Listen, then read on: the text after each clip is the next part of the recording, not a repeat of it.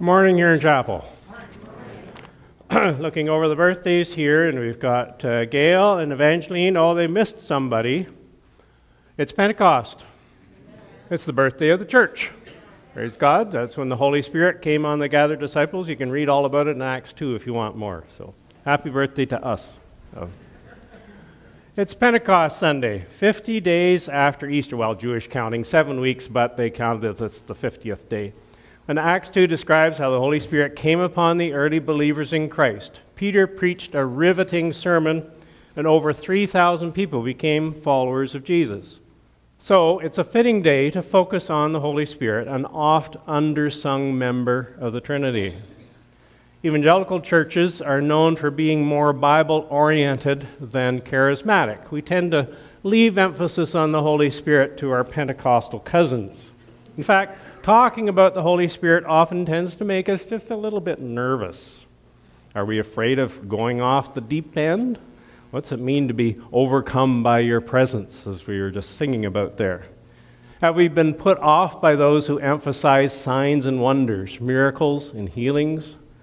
We were watching American Gospel in small group this past week and saw, thanks to slow motion camera work, how one supposed faith healer used sleight of hand to make it appear as if someone's short leg grew longer. Few people would have been more skeptical of the miraculous than my late older brother. Dennis was a hard nosed cash crop farmer from Perth County who volunteered on the pastoral care team at a Mennonite church in Stratford.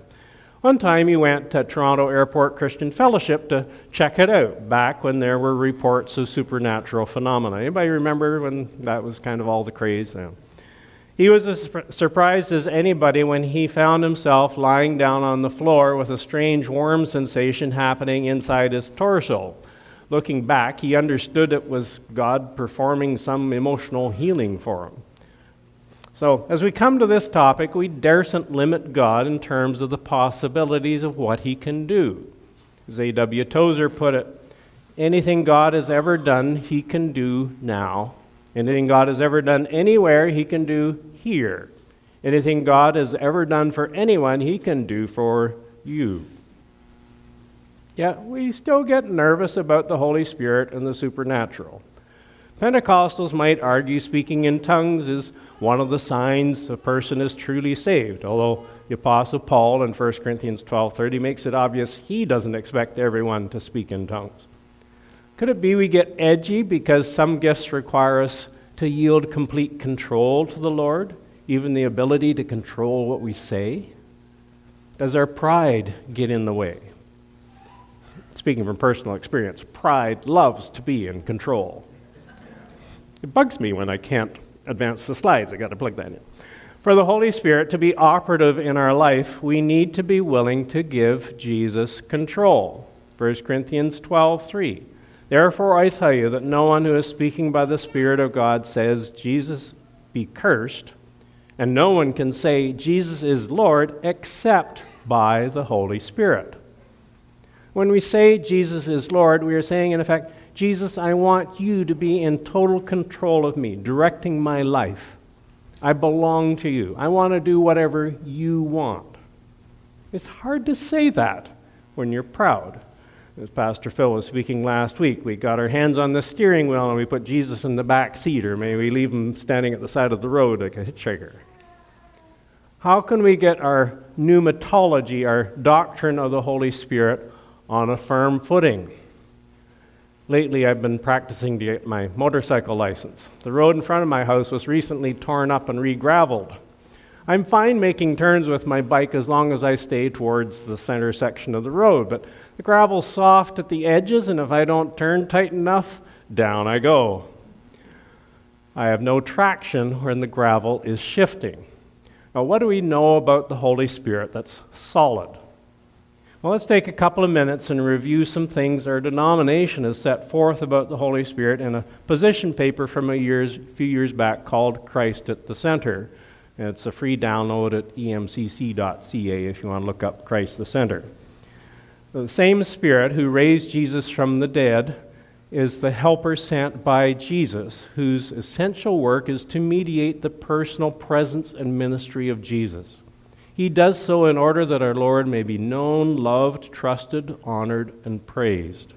John 14, 16, Romans 1, 4, and 8, 11. Next, the Spirit of Christ, also called the Spirit of God, Revelation 2, various verses, in the words of Jesus, will bring glory to me by taking from what is mine and making it known to you. John 16, 14. This is his fundamental and unchanging task. That is, revealing, making known what Jesus has for us. That's the Spirit's core work. The Spirit is more than a power who gives coping ability for living, or enables performance and service, or moves people to speak, or brings about emotional response, or endows with knowledge or insight. Rather, he is the third person of the Trinity and very God. We talk about him in the personal terms, he, not it. It's not kind of neuter thing. Genesis 1:26, Matthew 28:19, 2 Corinthians 13:14. Holy Spirit is a person. Jesus is our example of life in the Spirit. Matthew 3:17, 4:1, moved by the Spirit to go out into the wilderness and so on. Speak his life, characterized by love for God and love for others, was well pleasing to his Father and commended as our example. Philippians 2 5, 1 Peter 1 2, and 2 21. Some tie ins here to Way of Jesus sayings. Number four, I'm learning to love God and love others. The same Spirit is the deposit or down payment, if you will, guaranteeing our complete redemption. 2 Corinthians 5 5, Ephesians 1 13. The Holy Spirit empowers us to love like Jesus in victory over the world, the sinful nature or flesh, and the devil, and causes us to be partakers of God's nature through union with Christ and to be his witnesses, sharing our faith with others. 1 John 2, 15 to 17, 4, 12 to 13, 5, 1 to 5, 2 Peter 1, 4, and Acts 1, 8. Tie in the way of Jesus' sayings here I've begun to follow Jesus and am depending upon the Spirit of Jesus in my journey. The fruit of the Spirit is demonstrated in Christ like character in a life of love, joy, peace, patience, kindness, goodness, faithfulness, gentleness, and self control. Galatians 5 22 to 25. Way of Jesus, number three. I'm learning to be like Jesus in my attitudes, behaviors, and character. So that's just all from that EMCC Christ at the Center pamphlet. How's that strike you? Not too scary? Sound pretty orthodox? Hopefully, that makes you a little less nervous and puts a firm biblical footing under anything else we say. Now, if you want to read more, you can look up also on the EMCC website, position papers, there's one called The Gifts of the Holy Spirit. It has a good commentary on the range of spiritual gifts mentioned in Romans 12, 1 Corinthians 12, and Ephesians 4:11. It also presents a scriptural approach to the issue of tongues speaking. They're fine for personal edification as a private prayer language, an aid to personal prayer and praise. They do help you in your personal prayer life. But they're only to be used in public worship if it edifies others by means of interpretation into everyday language, so other people can get the meaning of what's being said. And the, uh, the Gifts of the Holy Spirit pamphlet notes with 1 Corinthians 13 that no matter what gift a believer possesses, without love, agape, it is worthless. Um, so you ask, how is the exercise of my gift going to potentially positively impact others? The pamphlet says, Let us pray that the EMCC will be spirit led and spirit filled. Above all, however, let us pray that the love of Christ will characterize us as a denomination.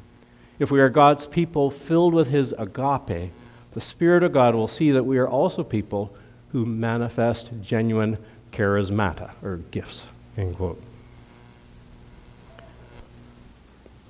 Is the teaching about the Holy Spirit an obscure side doctrine, a, a quaint add on to the Christian life? Or is the Holy Spirit something more central in the view of the authors of Scripture? We tend to talk a lot about Jesus and God the Father, but not very much about the Holy Spirit. Do we give him fair billing? There's a tendency, if we're not careful, to fall into the trap of what we might call a religious view of Christianity. Many religions in the world are performance based.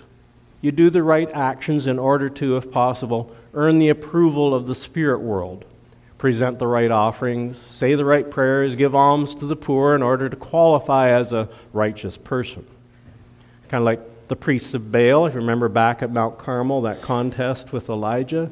They're dancing around and gashing themselves and uh, chanting and trying to get the gods to send rain. Religion says do, Christianity says, you might know? Done. Everybody say done?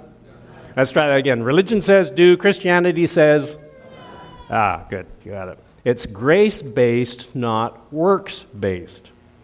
Ephesians 2 8. For it is by grace you have been saved through faith, and this not from yourselves, it is the gift of God, not by works, so that no one can boast. If you're here today to somehow earn righteousness by attendance or saying certain chants, you've come to the wrong place.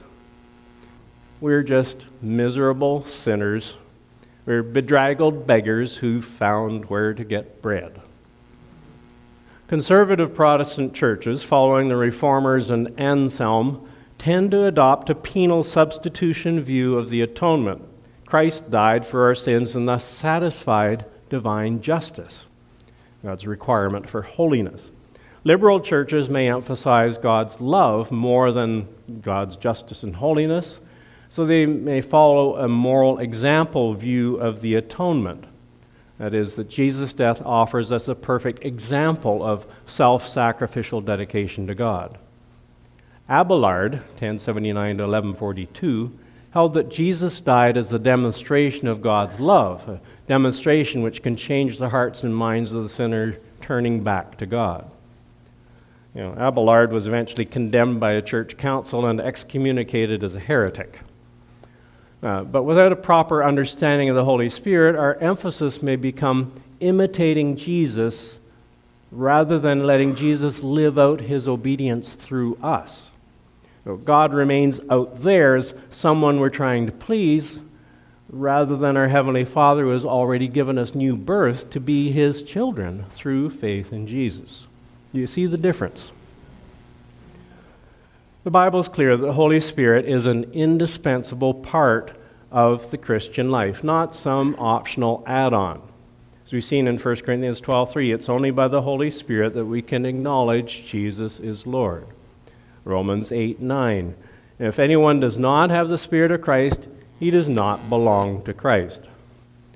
I.e., a tr- if a true Christian, by definition, has the Holy Spirit already. Oh, you're going to want to be with God's people in church. You're going to want to read the Bible, which is God's whole uh, spirit inspired love letter to you.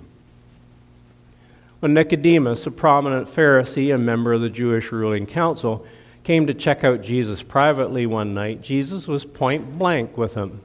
John 3 3. I tell you the truth, Jesus said, no one can see the kingdom of God unless he is born again. Nicodemus objected at this idea, sounded kind of wild.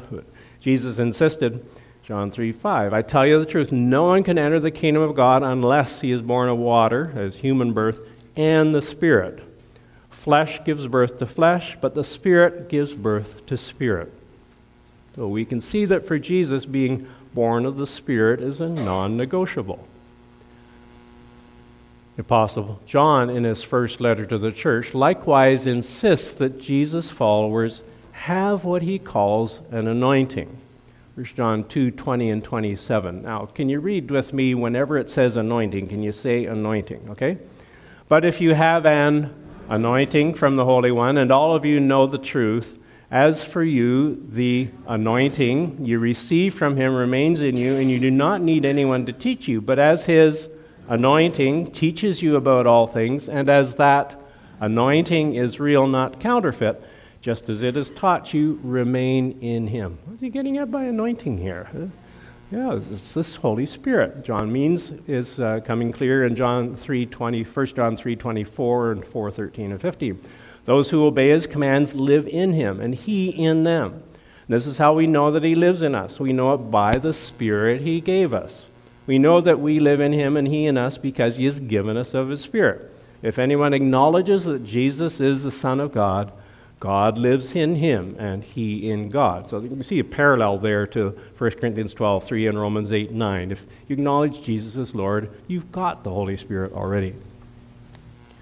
The Apostle Paul castigated the church in Galatia for slipping back into works of the law when Judaizers came through. It was the circumcision party, the ones that said you got to follow all the Jewish dietary laws and so on. Paul wrote to the Galatians, boy, he really let them have it. Are you so foolish? After beginning with the Spirit, are you now trying to attain your goal by human effort?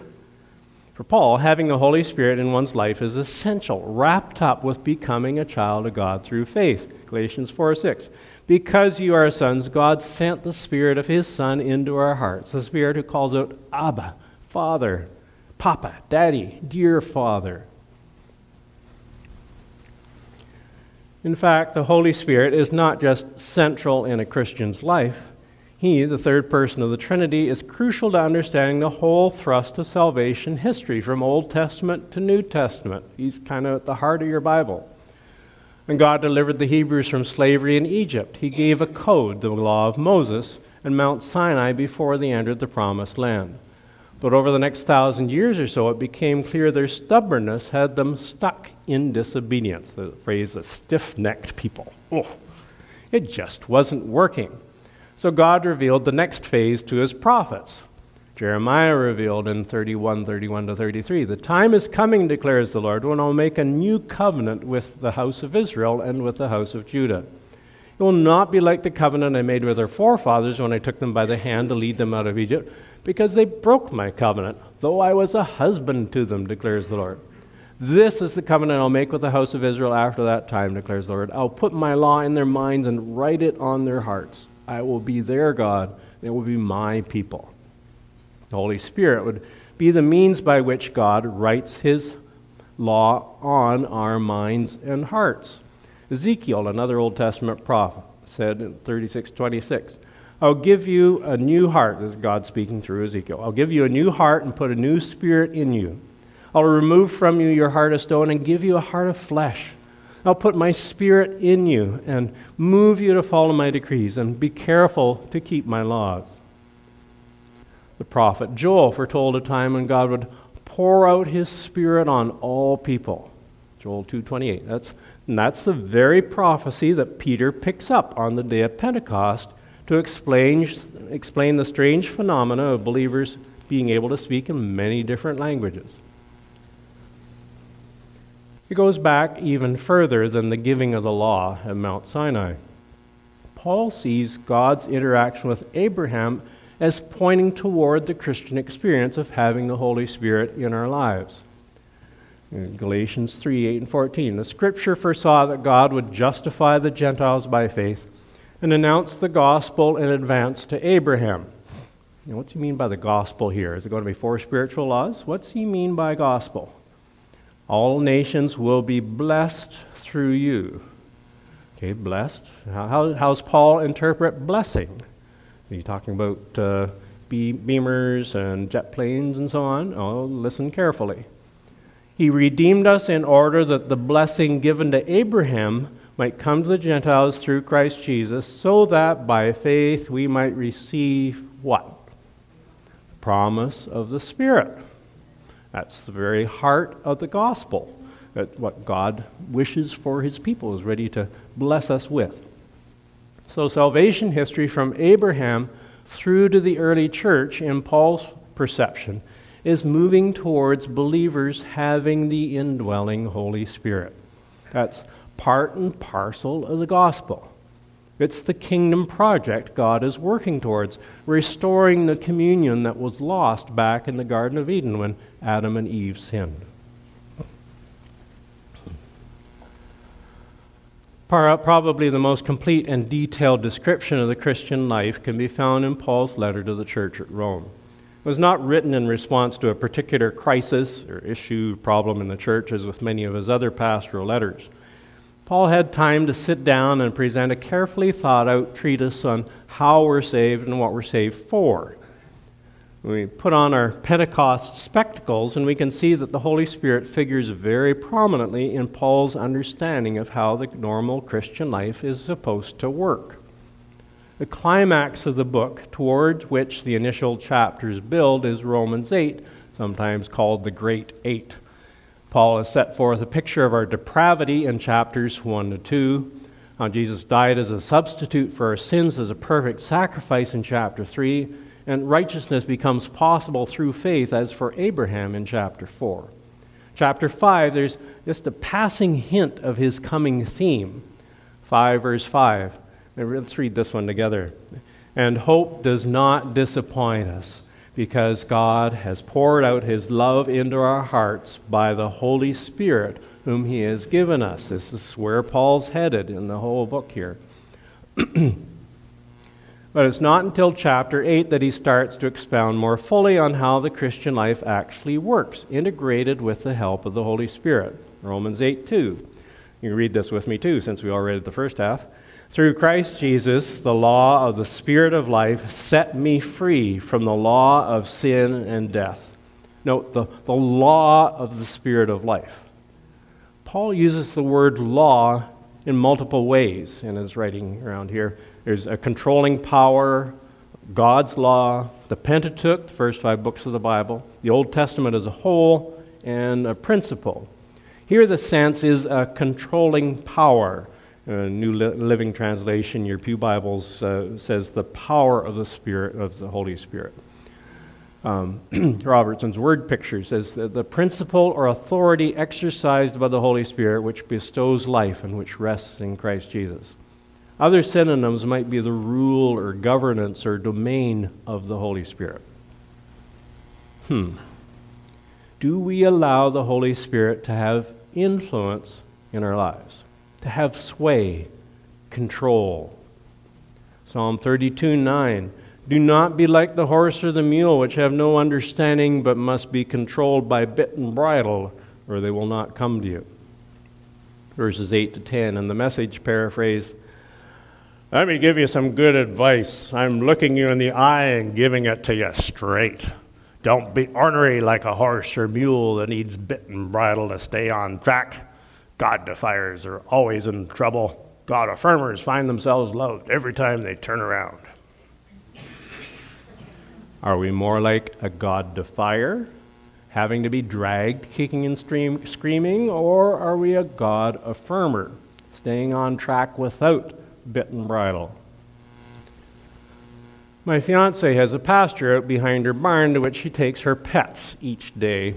She puts a bridle on her horse to lead her with, but the two goats, one sheep, and one pig require no harness or bridle.